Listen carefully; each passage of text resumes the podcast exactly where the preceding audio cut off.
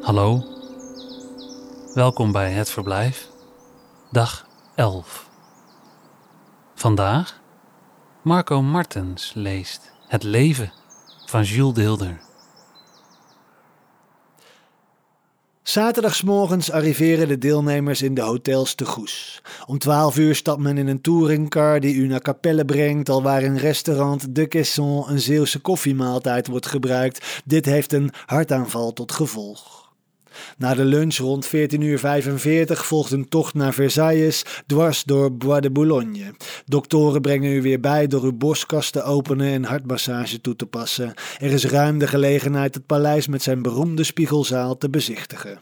Dan wordt u in een zuurstoftent gelegd waar u maagkrampen krijgt, gevolgd door een scheur in de maagwand en buikvliesontsteking. In een eenvoudig dorpscafeetje wordt vervolgens thee gedronken omdat u bang bent voor de pijn, vraagt u om narcose. U valt van de draagbaar, breekt een been en een sleutelbeen en krijgt opnieuw moeilijkheden met uw hart, waardoor een snede in uw luchtpijp moet worden gemaakt. Ten slotte ligt u daar, een luchtbuisje in uw keel, een afvoerbuisje in uw maag, een been in het gips en een arm in een draagband en het leven gaat intussen onverminderd voort. Aantreden in de rij, vrij door het lokaal gaan, gang, hazensprong, gaan als een oude man. Lopen als een olifant met handen aan de enkels, huppelen net alsof men jarig is. Groepen vormen, tent bouwen, water halen, het doden van bejaarden met een knots. Zangspel, wij helpen, wie het snelst kan kruipen. Idem, hinkelen, afmarcheren.